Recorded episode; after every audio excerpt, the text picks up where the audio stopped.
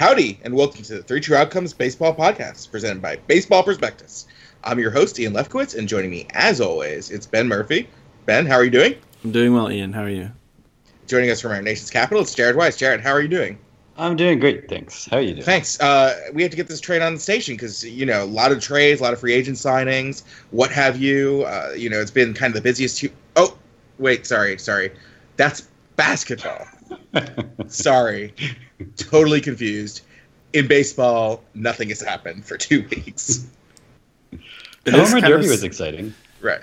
It's very sad for baseball that basketball is like literally more exciting when there's no games going on.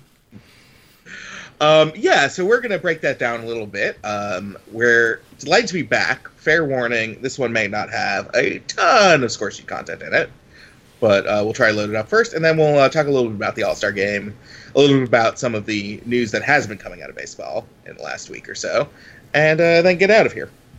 Um, but before that, uh, let me turn it over to the mailbag captain, uh, Jared. How's the mailbag? It's looking a little light, Ian, but we got one only one in the weeks that we were gone. Well, that's on us. But what is that one? the question comes from Jacob, who would like us to evaluate a trade he made recently. He traded away Anthony Rendon, Aaron Nola, Mike Soroka, Ross Stripling, Jacob Webb, and Harrison Bader, and got back Cody Bellinger, Luke Weaver, and a round 36 pick. What do you think of that deal? So it's a lot going on, right? Um, There's a lot, yeah. Yeah. So what this is is kind of the uh, four nickels for a quarter uh, trade, except one of the nickels is like a twenty cent piece, and one of them is maybe a die. But you know, whatever the analogy is, where wait, is the twenty cent piece counterfeit or better than a nickel? I don't know. Like, I don't ask me about money. it does sound counterfeit, since, well, you know. Yeah, you can Venmo me the results of this trade later, but um, what like what I think we're asking here is uh, whether the difference between Anthony Rendon and Cody Bellinger is worth the remainder of this trade. Yeah, cool. Because we always talk about consolidating and trying to get the best player in the deal, and I think we'd all agree that Cody Bellinger is the best player in the deal. But it's a lot to give up for Cody Bellinger. Right. Right. Um, and you know, I, I I, I think it is kind of a little bit dependent on how many keepers you have, right? And a little bit on how you feel about some of these pitchers in particular. Um, you know, I would say certainly Jacob Webb and Harrison Bader are probably more one year picks it's starting to look like, especially with Bader. Um, but it kind of breaks down to Aaron Nola, Mike Soroka, and Ross Stripling versus that difference plus Luke Weaver. Um, and then, so, you know, breaking down player by player, Mike Soroka is out over his skis, but he appears to have the knack for pitching. and, um, you know, I think we are talking like long term number two starter. Uh, Aaron Nola has almost completely lost it but he had it. And uh, Ross Stripling is probably a number two, number three starter on the Dodgers, which is probably the most frustrating organization in which to own said starter. Um, you know, I think the Dodgers and the Astros are probably the two teams where I've pretty much in my head devalued all of their starters a round or two at this point um, outside of you know the actual aces. Is that because Just, of usage, Ian? Because it seems like um, they get good performance out of their pitchers. Yeah, performance. I would say the challenge of the uncertainty of having them in the playoffs in particular. Okay. Yeah, so it's usage, especially down the stretch. Yeah, you know, I think Ross Stripling is somebody who inherently moves to the pen by September and therefore is a reliever, which is not the worst thing in the world to have, and he'll help you during the season. But yeah. um, it's kind of a challenge. They, uh, you know, those teams both have so much talent at this point. Although a lot of it's vaporized on Houston this year, but um, you know, with the Dodgers, I think uh, getting Stripling into the rotation is a challenge. Um, that said, you know, I would rather have Nolan Soroka over Weaver, and I think it's pretty close to the difference between Rendon and Bellinger. Um, one of the things I've been noticing, you know, uh, Fangraphs released their midseason top 50, uh, or I guess 50 futures this week, which was interesting. Baseball Prospectus uh, released their, obviously, uh, minor league update, which I thought was fascinating as well. Um, both great, but uh, fan- focusing on Fangraphs for a moment, they did a draft of the top 50 players in base, uh, top 30 players in baseball, and what a lot of the commenters noticed was that 28 and 29 year olds uh, in the 2012 draft, the last draft they did, were like just tanked, even if they were like the absolute superstars in the game. And you know, I think people kind of underestimated how quickly they could hit the cliff. So I think there is a chance that Bellinger is worth a lot more than Rendon. Um, yeah. Which is, you know, all that to say, I think I would personally rather the Rendon Nola Soroka side, Hmm. but um, you know, I I see where it is coming from. Put it that way. Yeah, I think I would definitely rather have the Bellinger side. Um, but I, I I'm surprised because I expected you also to come down on the Bellinger side. I think the age gap between Bellinger and Rendon alone would be enough for me, but I think, um, I guess the performance difference is big enough that I think we can say like Bellinger's a better hitter today, and he's what six years younger? Yeah, six years younger. Yeah. Um, so obviously the other players are good. I also took a second to look up um, Jacob's team. This is for NL 340, um, and he's in last place, so he's sort of rebuilding. And it seems like um, this is a good rebuilding kind of trade. You're like agree. consolidating your talent, and I agree. um, I'm assuming since it's a public league that you know it's a normal hard 13 keeper system, but uh, even if he can't fill up those slots, he can trade them for you know early um, draft picks next spring and keep building that way. So Yeah, and we Luke Weaver is certainly more than a flyer. He uh, deserves mention as an, definitely something of a keeper starter. Uh, that's the guy that I asked about that you said has like shoulder and elbow problems. Yes, Okay, yes. just checking. um, on, on his way back, but uh, yeah, has a could be going down for Tommy John surgery in a month as well. Yeah. But you know, so could any of these pitchers. Um, uh, yeah, but I think I'm going to bet on the one that's already had arm issues uh, like recently to be more Yeah. likely. I, I guess what I would be betting on is that Soroka and Nola are strong enough that it's giving up a lot. Um, but right, like you said, if you're a rebuilder, I think any quality pitcher is a little less valuable to you. Yeah. So, you know, I see where this is coming from. It's probably a good uh, example of a win-win. Both teams get something for what they need, and um, yeah, I think since we can obviously see it either side, good fair Yeah. trade. Yeah, and I think um, you know, not to pivot from this, but uh, next few weeks uh, are going to be trade season. So, you know, if you have any other trades that you'd like us to evaluate, either privately or publicly, uh, feel free to send them to us. What is our email address? Score sheet Yeah, at baseballprospectus.com. Thank you, Mailbag Captain. You're welcome. I was going to bring up that Fangraphs uh, series on the next podcast if we needed something because we've got so much content for this one. I was wondering uh, what you thought of their Wander Franco uh, position. um, Wander Franco, who was drafted, I, I want to say fourth. I don't have it pulled up, but it was Eighth uh, eighth. Okay, it was like extremely high. Uh, or low. I was wondering if you thought he should be picked like zero, like yeah. he should be not considered for this because obviously he'd be the first. Yeah, so this is, um, and their conceit was value over the next 10 years, team irrespective, I believe. Which actually makes it a really good analog for score sheet. So I Yeah, that's what I mean, a because, lot of people uh, look at it. Yeah, and they threw out the contracts as well, so it doesn't matter what their current contract was. Yeah. Um, you know, again, I, I think to me it felt a little uh, a little uh, aggressive just because players like uh, I think Juan Soto were still on the board. You know, Yeah. uh, th- there were players of an equal age with kind of a stronger performance record in the I mean- major leagues. Yeah, I mean, he, he went eight, so basically everybody else was still there. Uh, Yes. I know Soto went 16, Vladito went uh, 18. I thought it was interesting. Fernando Tatis went uh, before yeah. uh, Vlad Guerrero. Yeah, I agree.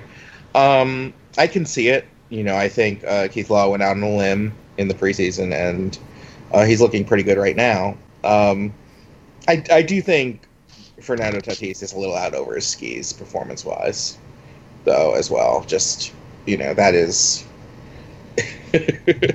kind of not supported by any, uh, you know, his peripherals or any you know, StatCast type metrics. hmm So, you know, I, I don't want to say like he's extremely exciting.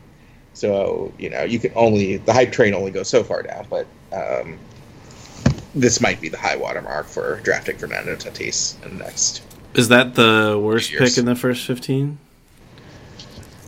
Uh, I think in this case, uh, the consensus was, and I, I kind of agree with it, that Anthony Rendon was the worst pick in the first 15. He remains the most underrated player, Except in this draft. except in this draft. uh, where and I guess we could link to this, but he was taken fourth. Uh, Yeah. I, I believe Fifth. right. He was one fifth. Fifth, Okay, yeah. so ma- who was taken fourth? Cody Bellinger. Cody Bellinger. Yeah, Cody Bellinger's pretty good. Yeah. Um, yeah, I guess that would suggest Directly that relevant. person would not make that trade. yeah. Um, but yeah, I think that was where a lot of people, I think, flagged that as good as Rendon is, it's a little too aggressive on him. yeah. um, which I, I agree. You know, he's I don't think he's that much lower than fifth, but uh, yeah, I wasn't gonna draft him fifth in the mock draft this offseason either. Yeah. I was pretty surprised to see Matt Chapman at 13. I guess maybe.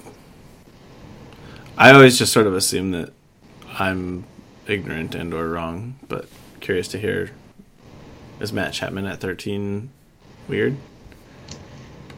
Again, Um, like guys that went after him, basically everybody else, but especially Juan Soto, Vladito, Yeah, uh, I Xander I- Bogaerts, Aaron Judge.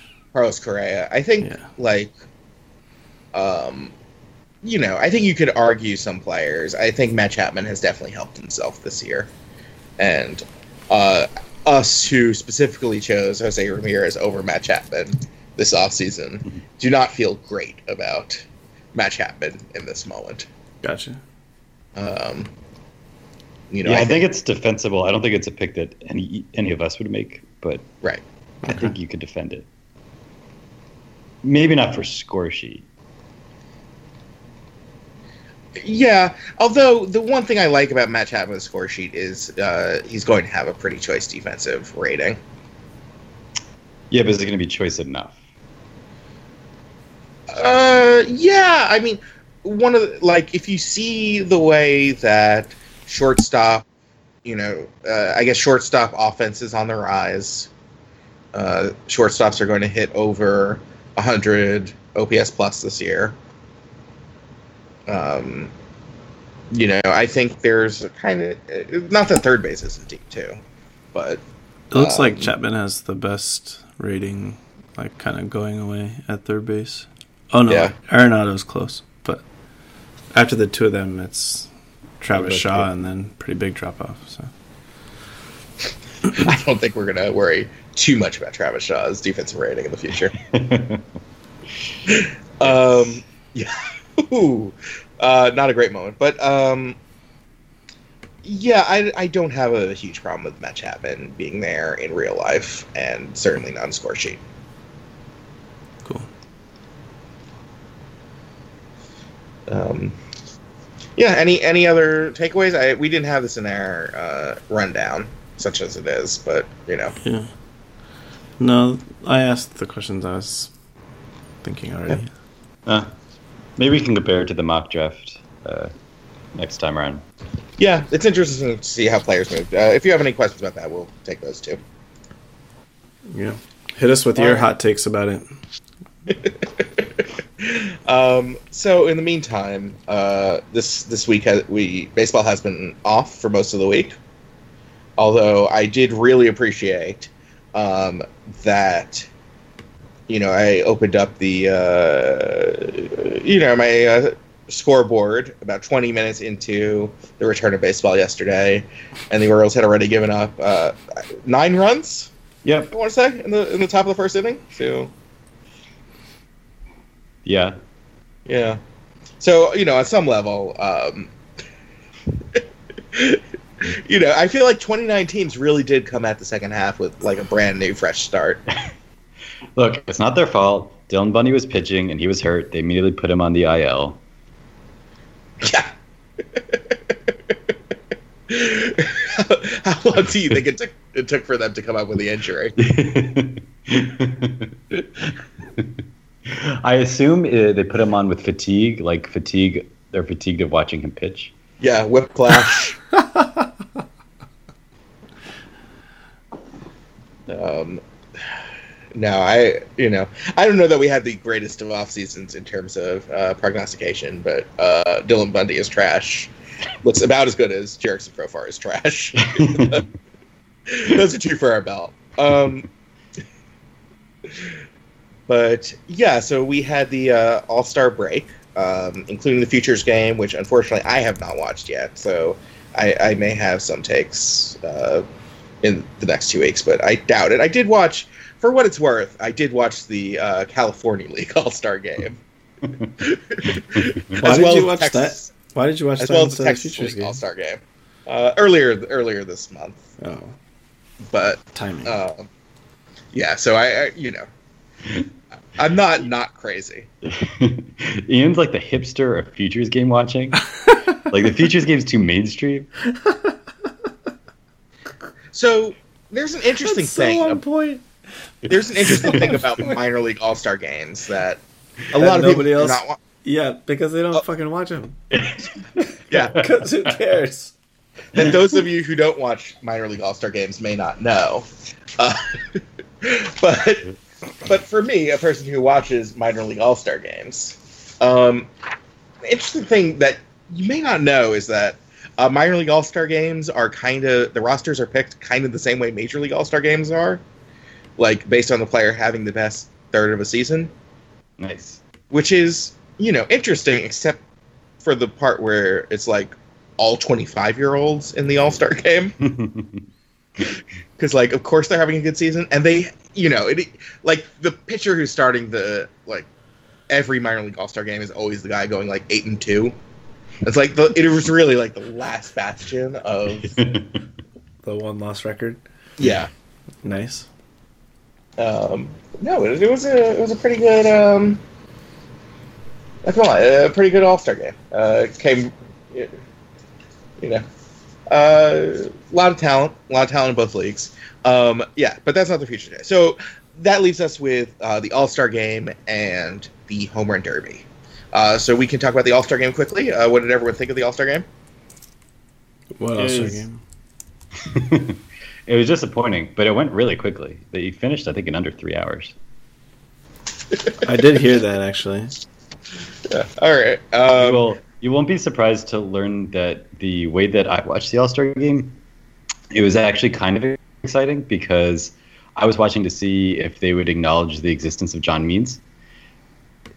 They did not, but like the whole time, just sitting there wondering, hey, like, are they going to pan to him? Is he going to warm up? Is there any like, what are the chances he gets? What are the the coincidences that are going to have to happen to, for John Means to get in this game? Like, is the game going to have to go like 37 innings before he gets in? so like that that was exciting. I thought. I was Wait, I was Jared, really hoping wait. somewhere on the board there would be a um, like a prop bet on whether John Means gets into the game. Who's who is John Means? John means business. Uh, he's the Orioles' uh, lone All Star representative because Only one? uh, Trey Mancini was cruelly snubbed. Um, but yes, he's Uh, John Means is one of the best pitchers in the American League if you go by ERA and don't look at any other statistic whatsoever. But going by ERA, he is one of the best pitchers in the American League who has not yet quite qualified for the title because he doesn't have enough innings. But that aside, he's one of the best pitchers in the American League. So we should check back the at the end of the season. He'll certainly be in the lead and qualify for the ERA. There title. is no doubt in my mind. no doubt. Okay, good. I mean, if you project it out, yeah, or you know, double the numbers, Right. it's gonna look great.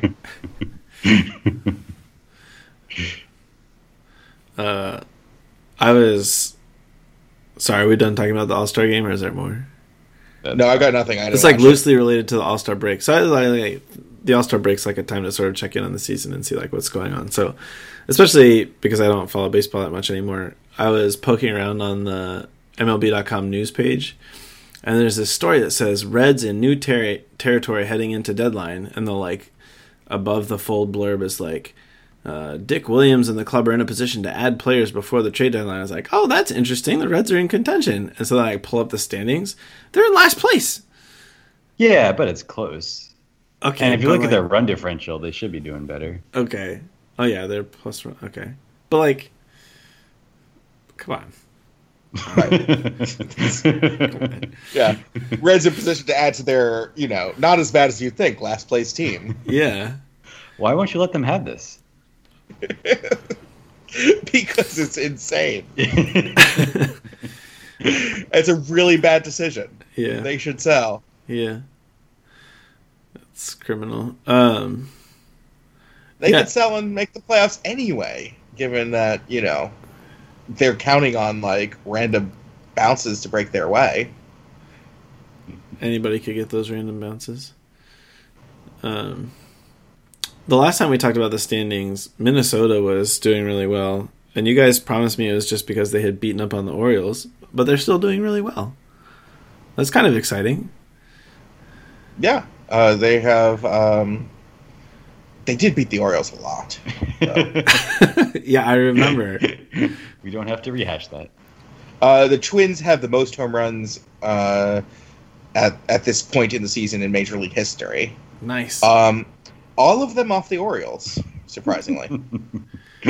I know that's not true because I saw another news story about. Sorry, Uh, all but five. Off yes. the Orioles. I saw. So, yeah, where is it?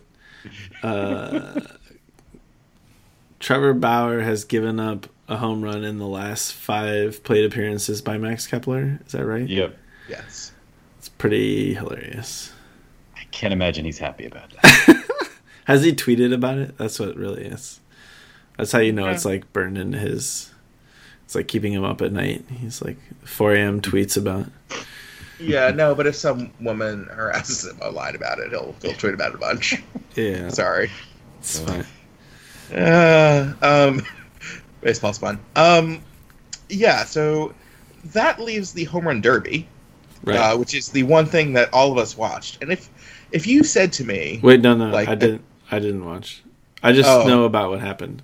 Sorry, I hate to disappoint you. but you were you were actually chatting with us during the derby, weren't you? I guess about nothing. Huh? maybe, but I wasn't watching. That's what fair. night was it again? That's fair. Okay, no No, worries. no, wait. Which night was It it? was I can tell you what I was doing. Mon- Monday night. Uh, was it Monday night?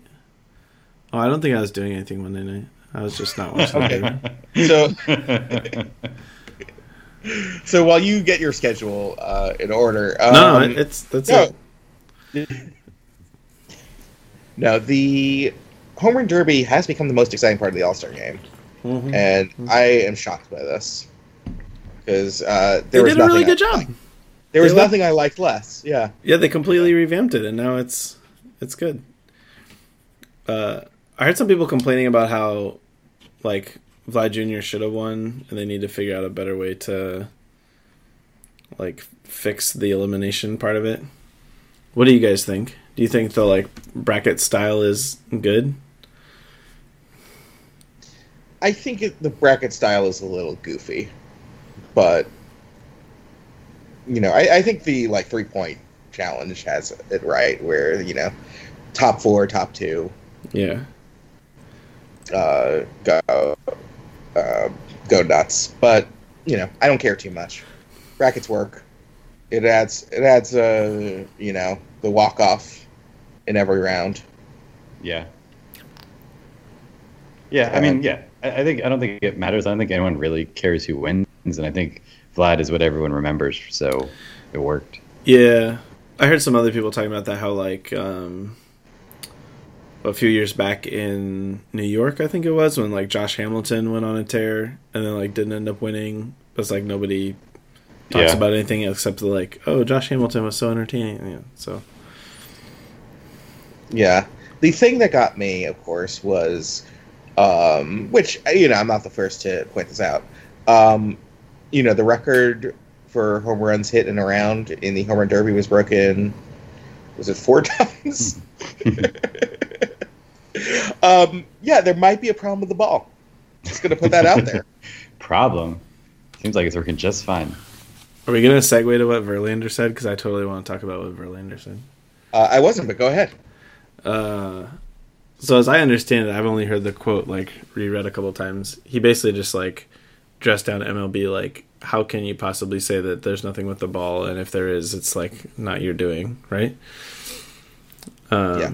And I just thought I was like, oh, this is excellent. This is like clearly a guy that's gotten to the point in his career where he's like definitely not going to give any flips about whatever the commissioner thinks when he hears this, and is saying what everybody's thinking. Uh, has there been any like official response, or they're just gonna like ignore it and hope it goes away? Um, no, there was an official response. Uh, Rob Manfred said that he was going to commission a study to look into it. Nice. Did you tell him you could just look online at all the studies people have already done? No, I was I was joking. Unfortunately, yeah. uh, he says he says that um, uh, he- says that there is an issue with the ball, but it was not intentional. Mhm. so Completely accidental. Systemic Cool, change. right.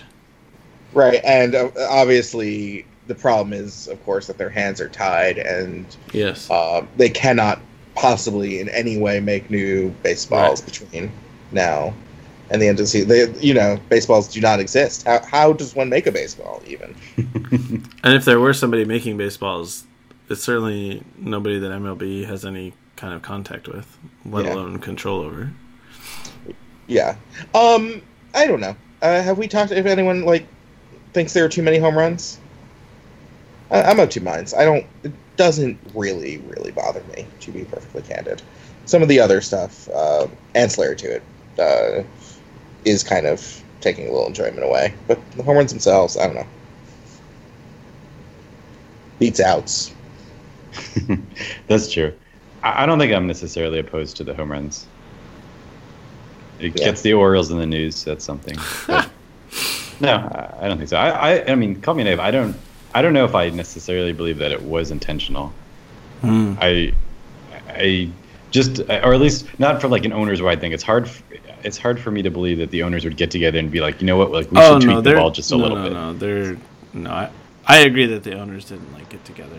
I think it's more like Yeah. the commissioner like left a sticky note on somebody's door that was like, "Homer's good" or whatever. um, so I haven't looked into it obviously, but my sense from what I heard is that the overall run environment hasn't changed. It's just redistributed the way that runs are scored. Is that correct? More or less, yeah. So I think there's like something to think about in terms of like what is the game you want to watch that like that I think is why you hear uh, old school sports writers grumpy about this that like you know doubles and sac flies are going the way of the dodo. Uh, Yeah. I mean, I would say it's not only old school sports writers. I, I you know, I believe on Effectively Wild, uh, the the hosts have come out and said too many homers. they're they're taking the stance, huh? It's like Yeah, I don't know. It's like it- it seems to me like the people who are going to watch baseball are going to watch regardless, and the people who aren't aren't, and this isn't going to move the needle for people. yeah.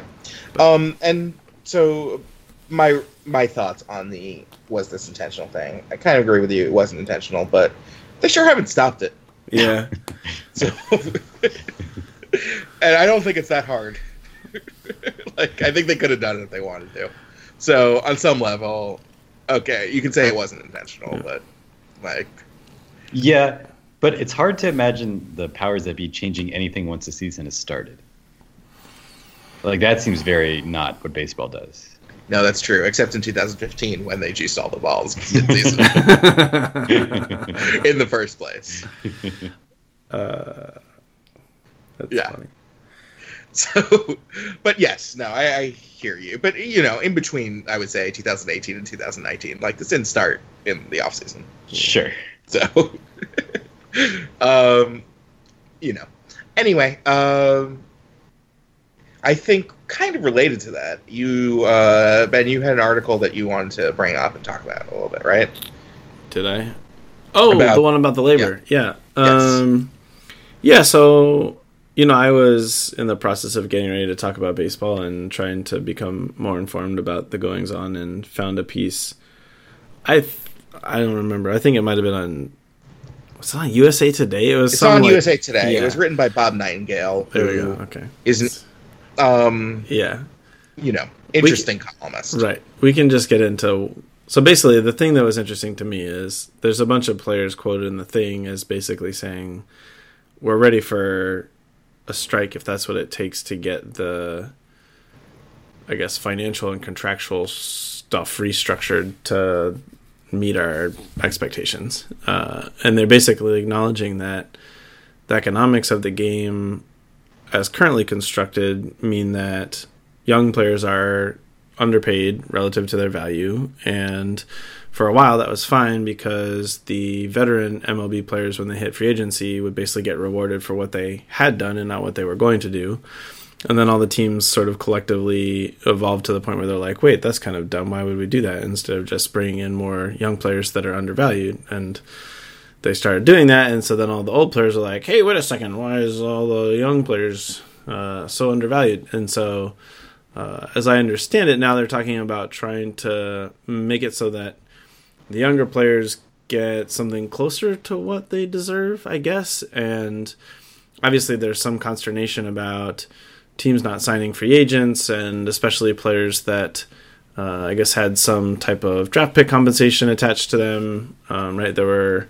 Was it Kimbrel and Keuchel this past offseason? Is that right? They Right. like both went unsigned for much longer than anybody thought they should be based on talent.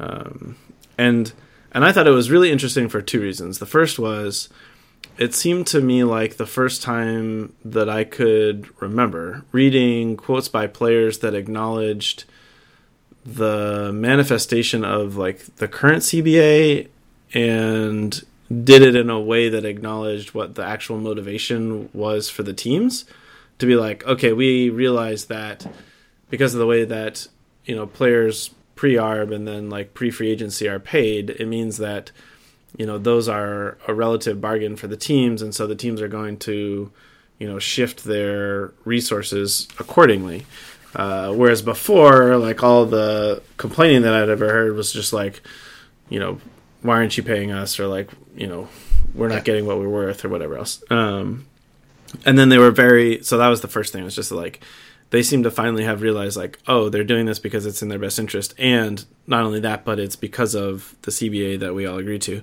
uh, Yeah, and just to cut in here, I, Yeah, I go ahead. quote pulled up from Clayton Kershaw. yeah said um, our free agency structure and our salary structure is that teams have a right not to pay guys when they're getting older. Mhm. The analytics say to pay guys in their prime, the younger guys. Mhm. So if that's not going to happen anymore, we've got to find a way to get these guys paid during their peak years if they're not going to be rewarded on the way out. Yeah. Which I think is what you were saying. Yeah, exactly. Yeah, no, that's a good quote. Thank you. Um, And the second thing was that they were so directly brazen about making it clear that they were preparing to strike, basically. Um, not in a, I mean, I guess partially in like a threatening way, but in a like, we realize that this is the reality of what we will probably have to do because of the circumstances of like the leverage that doesn't really exist the way that they would want it to without striking, essentially. Um, at least that's how I read it. And so I'd be curious to hear not just that first point, but also like for that second point, what you guys think in terms of you know, I guess from my perspective, like this is the first time I've heard them say those things, those two things so directly. Um, but it also makes me wonder what's going to happen. And you know, the first one sort of points to like, oh, maybe we'll get a CBA that makes a little bit more sense in terms of fewer perverse or unintended consequences, and um, that to me is like a, a good thing. Um, but then the second thing is sort of like, well, are the players if the players end up striking, is that really going to uh, lead to like a constructive set of negotiations or not? And like maybe they really have no choice, so maybe it doesn't matter. But anyway, I'll stop rambling now. What do you guys think? Um, Jared, any thought? Uh, yeah, I mean, it, it, was interesting to hear it. I, I think it's a, a, lot of cheap talk. I think okay. that my, my biggest concern right now is that anything to make these kinds of changes is going to be a, a, rather significant change to how things operate. I think. I don't think I, I, personally see a little tweak that would fix any of this, and I haven't heard any plans being floated. Not that plans need to be floated publicly necessarily, but it worries me a little bit that I haven't heard any plans that seem viable being discussed right now, and I think that has to happen sooner rather than later. And without that, to me, that suggests that we might be heading for a strike or something bad. Yeah, and you know, it is interesting to me that what you are saying is kind of coming true. That the owners and players association have kind of negotiated on clampdown on first year players. You know, have not really paid minor leaguers have instituted restrictions on the bonus pools in the draft and the international draft and the international market. And now owners are not, uh, and you know, teams are not kind of um, paying older free agents as much. Mm-hmm. And all of this is rational, but you see the money leaching away from the system and from the players. And there's no place where they can get recompense right now. Right um, especially since they do not have a cap, unlike other uh, sports where they kind of can peg their uh, revenue to kind of the revenue of the game.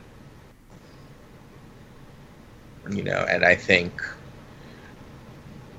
you know labor law not my expertise but i think that's kind of been the issue is that sure there's no salary cap but there's also no salary floor and um, you know this is a lot of a lot of the ramifications you're seeing are from that.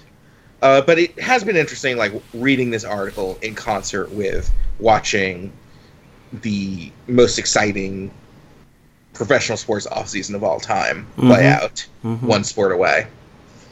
Um, and I, you know, as as a primary baseball fan, but at, at this point, I would say almost dual sport fan. Um, you know, I was kind of wondering, like, is this even possible? I think there are some serious structural issues with baseball that would kind of prevent this. Um, and you know, I would say a couple things. If you're not familiar with basketball, uh, a lot of what you're seeing in basketball, of this kind of player empowerment era, is just the result of perverse consequence, where um, mm-hmm. uh, basketball players are not paid the top end of their salary, and so uh, do not really use salary as a measuring stick to choose right. where to go and right. therefore have uh, choose uh, their destinations based on other factors, more or less. Um, but you know, there is also a much more limited minor league system. There's a much more limited apprenticeship uh, in basketball.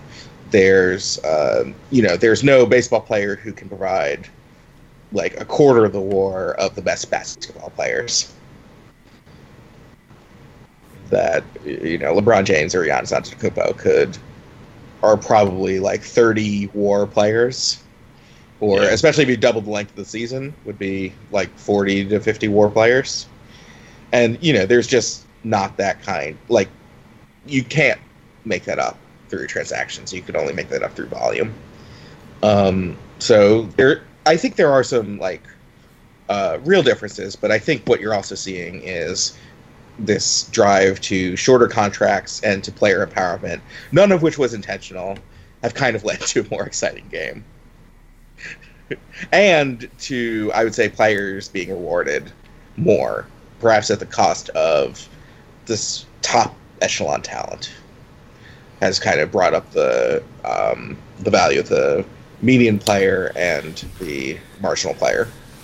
Yeah. Why do you think it's a more exciting game? Uh, off season, right? Just as a Oh, okay. yeah structure. Yeah, I don't think the game it's like on the court changes, right? It's like right, Right. I mean, there is, you know, the one other thing is that kind of analytics kind of point that towards basketball like should be more exciting, and towards baseball being more boring. But that's kind of on on field stuff. yeah. I um, Uh,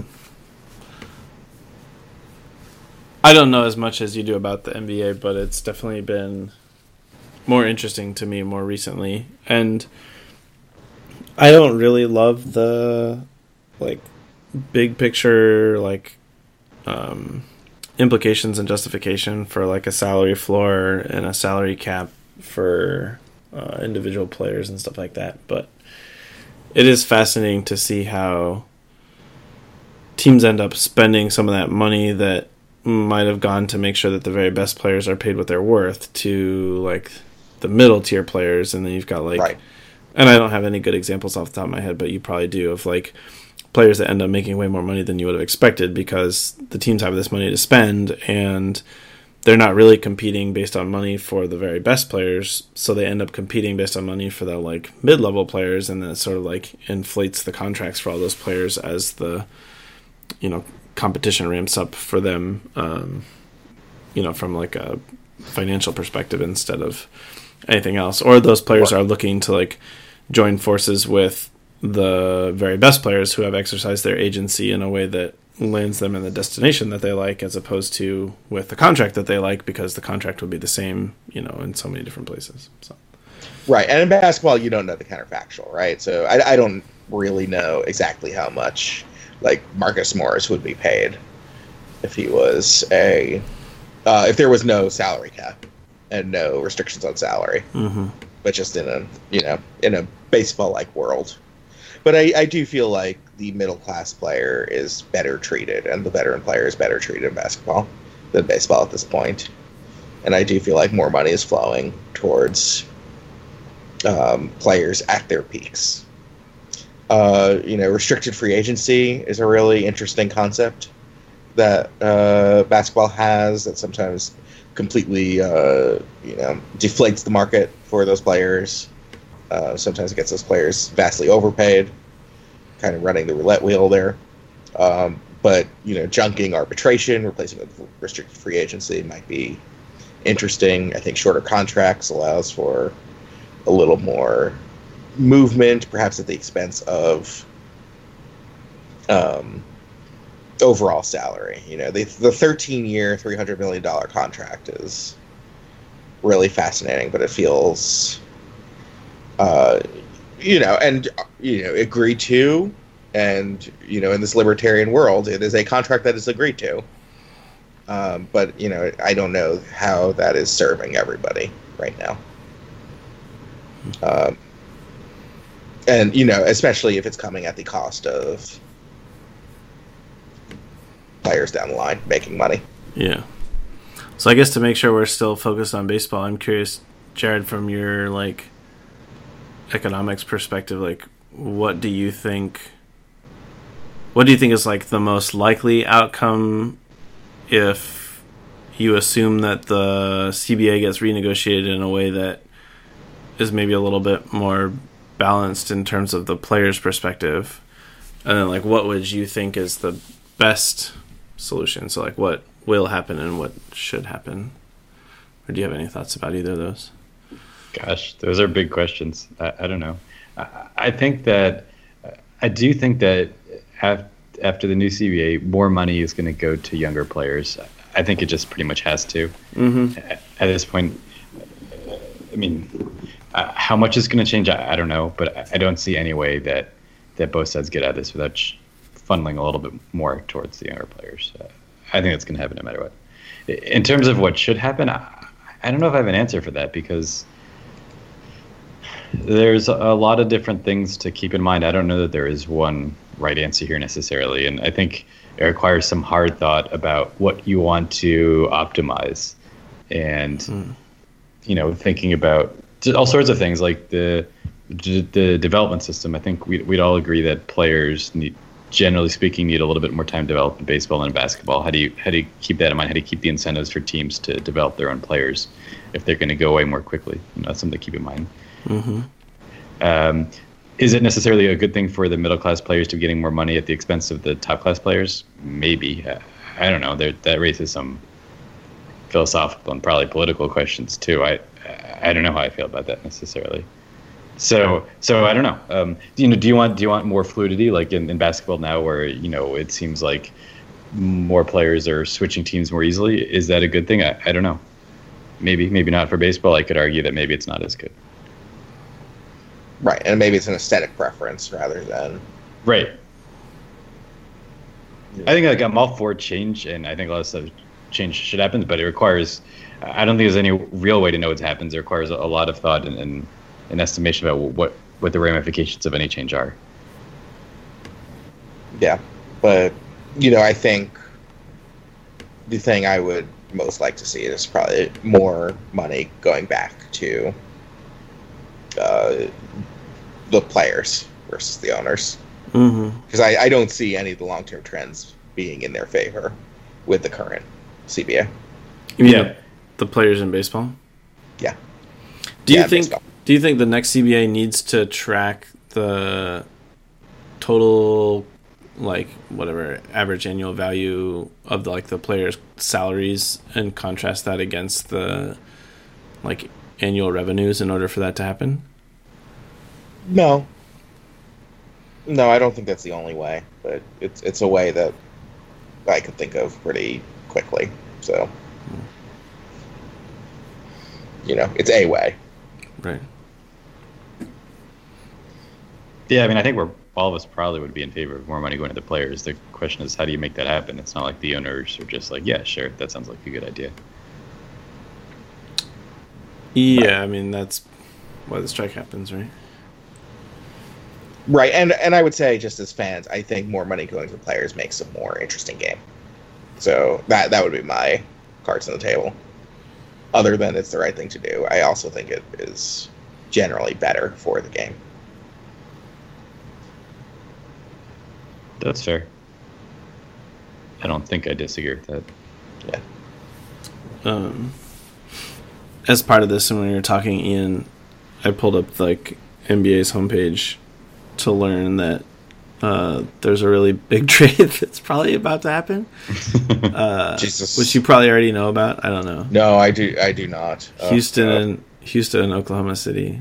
Oh yes, yes. Sorry. Yeah. I, I do. This was. uh Did Yeah, that- we're recording this on Friday. Yeah, or well, Saturday. Saturday. Yeah. Did it break yesterday? Yeah, it did break yesterday. Okay. Yeah, I've been busy because my family's visiting, so I haven't been on the internet much at all. Uh, I was like, that's. I mean, that makes an already exciting off season even more exciting, obviously. But anyway, uh, Yeah, and you know, I think again for people who aren't familiar with the NBA as a contract thing, uh, so this is Russell Westbrook and Chris Paul who are declining stars. Uh, it would be, I don't know that I can think of a great analog, but maybe like three years from now, Manny Machado being traded for Bryce Harper. uh, maybe Uh, more than three, right? But Yeah, but I would say exiting their prime, so three to five. Um, and you know the reason why this happened in basketball is uh, the salary cap restricts the choice of the teams. So basically, Oklahoma City could only trade to two teams, um, and uh, Miami and uh, they were or they were interested in trading to two teams. Miami and Houston. Miami had to do uh, far too much um, roster manipulation in order to get stay under the cap. Um, and so Russell Westbrook and Chris Paul have identical contracts because they're maximum contracts and they are measured against the cap, so they are identical, and so they were able to be traded for each other. It was kind of a trade of, I guess, necessity almost, or convenience, um, which is the kind of thing like you don't have those forces in baseball. You don't have those restrictions for good or ill. Um, I think you could argue, perhaps from a like uh, player empowerment standpoint, restriction those restrictions limit the players. I do think it makes um, like dealing with constraints generally makes a more entertaining product. In gen, you know. Uh, I agree with that. My concern is like all that rationale for why that trade went down doesn't sound like something that would be enjoyable from like maybe like a typical baseball fan experience. Like Manny Machado gets traded for Bryce Harper because of like the four other contract things and various exemptions and whatever. Like, yeah, I think like, I I think sort of think that's fun from like oh I, that's the kind of like simulation game I would like to play. But from like watching baseball perspective, I don't know. Yeah, I don't know what the appeal there. So I guess the other thing would be that in this hypothetical world, Manny Machado and Bryce Harper both requested trades for reason or other. So that is the empowerment, right? It comes at the cost of their salary, but they both kind of said we want out of here. Um, and you know, I think that's the thing that keeps that is keeping basketball afloat in terms of excitement. Uh, you know, in the off season. Um, but you know, I don't know that it could be mimicked by baseball. And keeping it afloat is an understatement, though. Yeah, like yeah. the NBA is dominating sports news at a time when, I mean, baseball is the only, uh, you know, game in season right now amongst the big four. Right. But you know, it's Very not like anybody's talking about, about hockey or football. Um, yeah, but do you think this is just going to be like a two week stretch of basketball news? Uh, yeah, on some level. Yeah, but like Major League Baseball would kill for a two week stretch like this. like, you know, I don't know. Uh, yeah, they've never had two weeks like this, and you know, I don't think there could even be two weeks like this. Right. Um, and right, and like baseball saying this is good, this is what we want to push for. How do we get here? Will lead to just a raft of unintended consequences. Yes, but um, you know, um, it's it's interesting. It's just uh, a lot to think about and process, and obviously we have no say over any of it. So speak for go. yourself. um, all right. Anything else on this topic? No. I'm all right. I'm tucked out. Okay. well, that's good to hear. Uh, in that case, what is the best thing you saw this week? Am I going first? Um, so I actually I kept a list because it's been more than a week, and I'm bad at remembering these things. But yeah.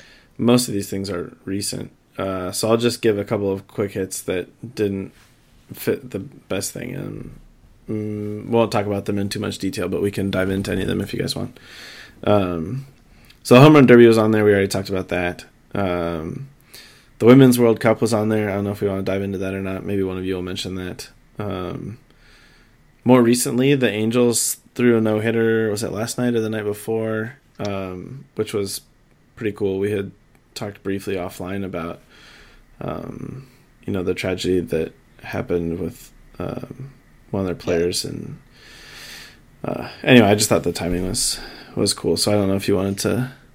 yeah, well, I, I, guess just to say, you know, one interesting thing that happens with score sheet or any fantasy sport is you end up with transference over some players who are end up feeling like lines of stats or more than lines of stats, and a lot of that is to say like, you know, this is extremely far down the list of tragedies, you know, that resulted from this. But we had Tyler Skaggs on two of our teams. We've had him on teams like every year. We draft him we drafted him pretty consistently.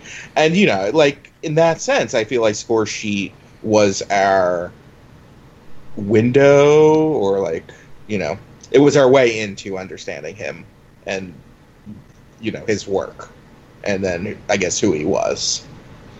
Uh, you know, and so on some level, you know, this hit us hard because of this like stupid game that we pay too much for. um, but you know, I think to the degree that it like we were able to feel his impact uh, through this uh, through this, I think it was um, you know it's a blessing, and to have seen what happened in that first game back was yeah just you know uh, really something extraordinary. Yeah. Um, so I have two other small ones, and then I'll tell you the actual one. Um, so I watched On the Basis of Sex with my wife, which was interesting. It's about um, Ruth Bader Ginsburg, and I I don't think I knew anything about her really like five years ago. And then as part of some of the coaching that I do with some of the college women, I learned more about her because there's a few of them that are big fans of her. And then, um, you know, recently the the Supreme Court turned over one of the justices, so I learned more about her then. And then, um, of course, learned even more watching the movie. The movie was interesting. Uh, it sort of made me reappreciate. There's like parts of it where they show um, like parenting stuff, which is now like the lens through which I see things primarily. Um, I was like, holy cow, what is it like to be like Ruth Bader Ginsburg's daughter? but uh, I won't spoil the movie. You'll get to see it for yourself. Um, and then there was a cool frisbee thing. Uh, the team that I captain the summertime is like a co-ed team that was founded a few years ago, trying to do work in our community around gender equity and stuff like that. And um, the season's looking really good, which is really exciting. And we had our first tournament and we won, which was like the first time we'd ever really won a tournament. It's not like the tournament really means anything. It's just like a harbinger of good things coming. So that was cool. Um, we also got this cool. I'll show it uh, to you guys. Um, I'll describe it so that the people who are obviously just listening to the podcast. So the tournament's called Motown Throwdown, and they gave us this. Don't kid yourself. Nobody's listening to the podcast. Okay. Well, so they gave this like uh, vinyl that says Oh, Motown cool. Disco on it. I like Uh, that. It's apparently a Thelma Houston record. Um, the the only tracks listed are uh, Saturday Night, Sunday Morning, and um, it says it's from the album Ready to Roll. And then it's got like the different sections listed. Uh, uh, but anyway, so the best thing I saw this week was uh, related to my daughter because that's how everything goes. Um, she started using utensils, which is like a fairly like innocuous thing, but it's like also kind of fascinating. It's just, you know, it's like one of those little things you're like, that's. It's like compelling to watch her learn, I guess, and so like it was one of those like little tiny milestones. You're like, watch her. She's always been fascinated with like watching us eat, and of course she eats with her hands because it's so easy. Uh, and like, why wouldn't you if you could? Socially acceptable. Um, but yeah, it's like uh, she's coming up on 18 months, so it's not like amazing, but it's a little bit notable, and uh, that's why I don't end up watching home run derbies and stuff like that because we're hanging out and going on walks and all that kind of jazz. So anyway, Yeah, that sounds touching. And I will say, um, you know, I can't remember when I learned to use utensils, but what I like admire most about myself is that I kind of just, for some reason, like stuck with my initial, the initial way that I hold a utensil. hmm It just never really improved it. so I do have like baby utensil. Uh, Can, can I tell you, I'm Yeah. the same way. I was actually, my brothers were yelling at me because apparently I don't know how to eat salad. Like, I'm not capable of eating salad with a fork. So, that doesn't I surprise me at all, Jared. yeah. Yeah, yeah, you just grab it for dear life and then you stab. Yes. yes. I don't. I don't see what the. uh, she can't she can't tell the difference between a spoon and a fork when she's holding them. So you have to like point out to her that the spoon won't stab things and that the fork won't scoop things. Uh, it's pretty adorable. I'll be honest. anyway, Um, always exciting. Uh, I guess. I guess I'll go next because I don't have anything particularly exciting. So I'll take that little anchor or the middle yeah, where where we bury everything. Um, the um, yeah. I mean, you know, certainly the things I saw that were the best things I saw were the things everybody else saw in basketball and soccer and you know sport. Mhm. Um, so just personally, went to a couple concerts this week, uh, both of which were uh, very exciting uh, to me. Uh, one of them, uh, one of my favorite bands who I've seen for a very long time, called Los Campesinos, um, who were uh, I saw for the eighth time now, which was I know That's uh, distressing. Um, so, the one thing I will say about uh, the Los Campesinos concert is they managed to have um, burned off like all of their casual fans at this point because they just made it, you know, to the other end of the hype cycle where everyone else is like a diehard or, you know, gone. Which, eh, for good or ill for them, but for us, like it, um, they are a uh, kind of loud, kind of punky band, and uh, a lot of chanting, and everyone knows the words. So you get there, and it, I would say the way I've described it is it's as close to being in the supporter section of a soccer match as I have ever been. a lot of marks you have to hit, a lot of chanting going on the whole time. And the, the particular reason I bring this up, uh, and Jared can vouch for me, is uh, before the cut I was looking up some lyrics, and I, I ended up on uh, genius.com um, to, uh, uh, you know, take a look at their lyrics, uh, their lyrics, and their lyricist, Gareth, is um, focused on, well, it turns out he's focused on one major topic really. And uh, you know, I've always thought of them as kind of heirs uh, a, a, little bit to the Smiths and you know Belle and Sebastian and that kind of um, like witty lyrical, um, uh, you know, witty clever lyrics, perhaps replacing the casual racism of the Smiths and Morrissey with uh, slightly better um, politics, but uh, you know, I was looking, and you know, is are these songs about love? Are they about existential sadness and crisis? Sure, but they're focused on one major topic, and that topic is how many soccer references he can squeeze into the game, uh, into a lyric before uh, before it ends. So you know, uh, if you ever if you go to their genius.com page, you can find this for yourself. Um, basically all their lyrics are soccer puns, which I admire. And, um, you know, I think uh, giving yourself to a lifetime of following sport uh, is about the noblest pursuit you can. And perhaps that is why I relate to them so much. Uh, it is not the best thing I saw this week, however, because I also went to another concert. And uh, this one I did not expect to uh, like as much as I did. I went to see uh, the artist Liz Phair, uh, who you may remember from, let's say, the 90s. from such times as the 90s. Um, and uh, I will say, um, I have become much more of a Liz Phair fan in the past couple of years. Obviously, is why I got there. But I was still surprised at how relevant and um, current the songs sound today.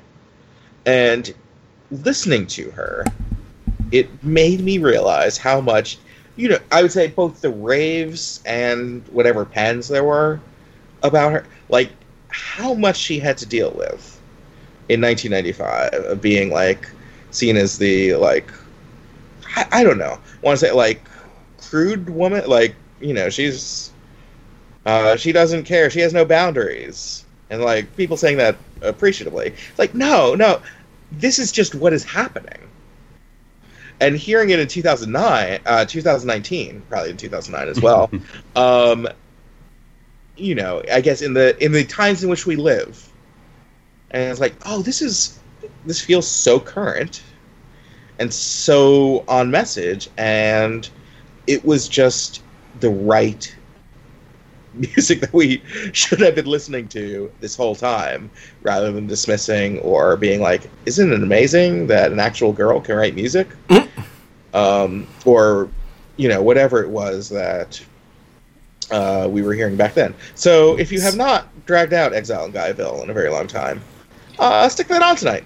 You'll enjoy it. So you're saying she that's the just thing i saw this week. mistimed her window by a decade or more? Yeah, I, w- I would say that, but uh, I would also say that every third indie artist now sounds like her. So she will not be lacking for support acts for the rest of her life. Uh, and with that, Jared, what is the best thing you saw this week? It's also a concert. It wasn't this week, but it's it's also a concert. It's it's kind of like your story, except um, the opposite, maybe. I don't know what the right way to say this is. Sure. Well, I think uh, what we're saying is like the relevant and most critically acclaimed artists of the of their era, right? Yes, I think yeah, that's that's what I, I, would go with.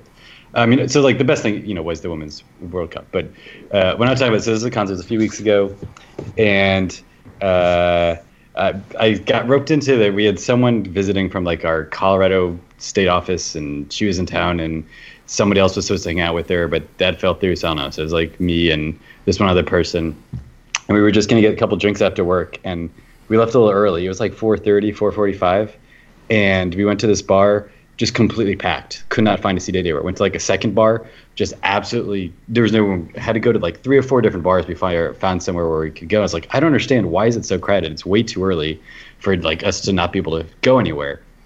And then this girl from out of town was like, well, like there's a concert at um, at Capital One Arena. And I was like, okay. I mean, I guess that makes sense, but still, like this is this is kind of nuts. Who could possibly be playing there? And and then so she told me, uh, she told us, and and I was like, well we, so at this point we had a, a, couple you know to drink. And it, it, devolved into this game of like well well i guess you know if you'd go i'd go. I'm not saying i'd go by myself but like if you guys want to go i'd go. And i mean I, whatever like if you guys want to do it fine I'll, I'll, tag along i'm not saying we should go. We sort of like daring daring each other to do this. So so just a, a few minutes after the concert was starting we uh, we went by there and then we ended up scalping some tickets because it was like mostly sold out and um, there were three of us, but there weren't three seats together that the scalper had, so we had to get two together and a one seat somewhere else. And then we decided the three of us would just all, all stand in the two seats, which as someone who like doesn't love um, uh, human contact? contact, yeah, like that was not exactly what I was looking forward to. I mean, you know, you know, they were. Um,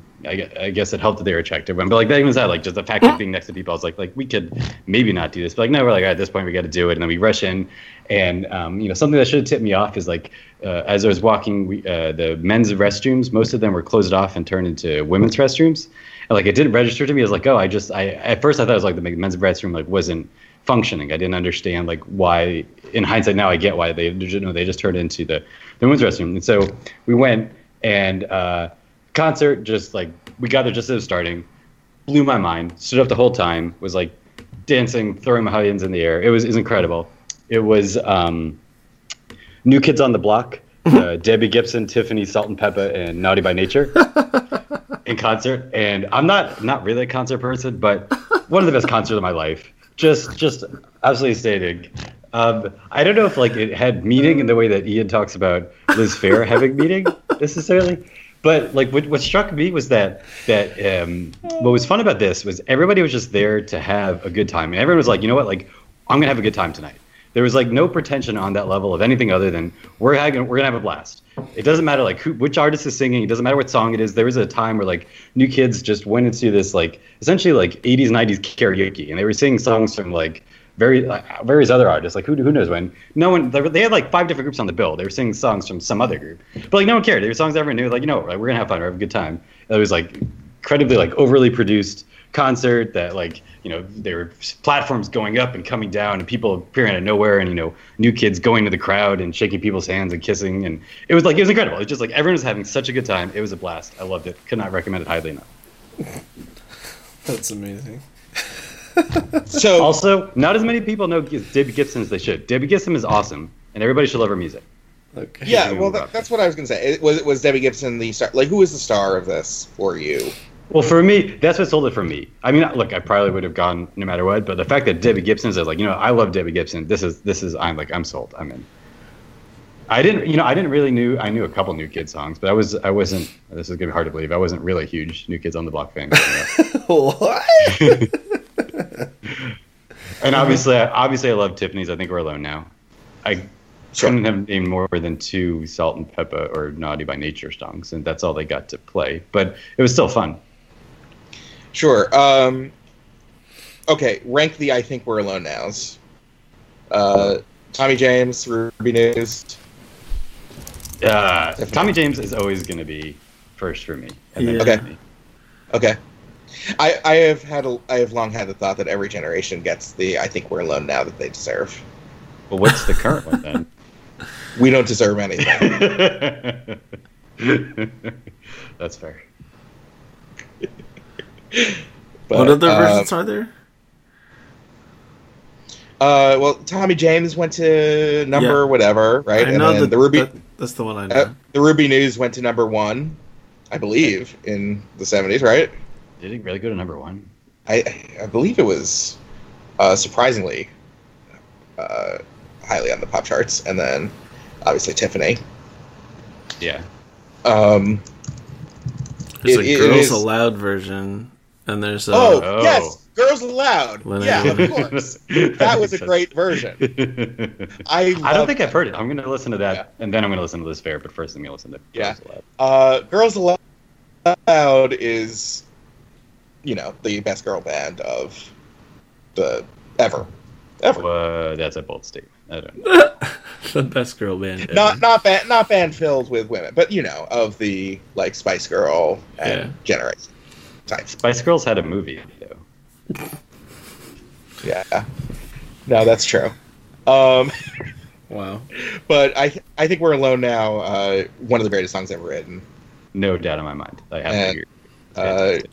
Yeah, Rubinoos went to number forty five on the charts, which is still surprisingly high. yeah, not number one though. and Girls Aloud went to number four in the UK, which is uh, uh, not as high as No Advice or Sound of the Underground, but high nonetheless. Um, yeah, and uh, my yeah, uh, I I just hope you had an amazing time, and uh, that you are in fact hanging tough. Right. Sure am. Okay, on that note, I think we have spent enough time. Uh, hopefully, we'll be back with uh, something of a trade deadline special. Please send your trades if you made it this far. For those trades, thought, uh, you know, trades you've thought of in your head, trades you're deciding right now. Uh, maybe even, you know, ask us to trade anything, really. we'll do it on air for you. Uh, please send us a note at scoresheet at baseballprospectus.com. We'd love to hear from you. But until then, on behalf of Ben Murphy and Jared Weiss. I'm Ian Lefkowitz. Thanks again and have a great day.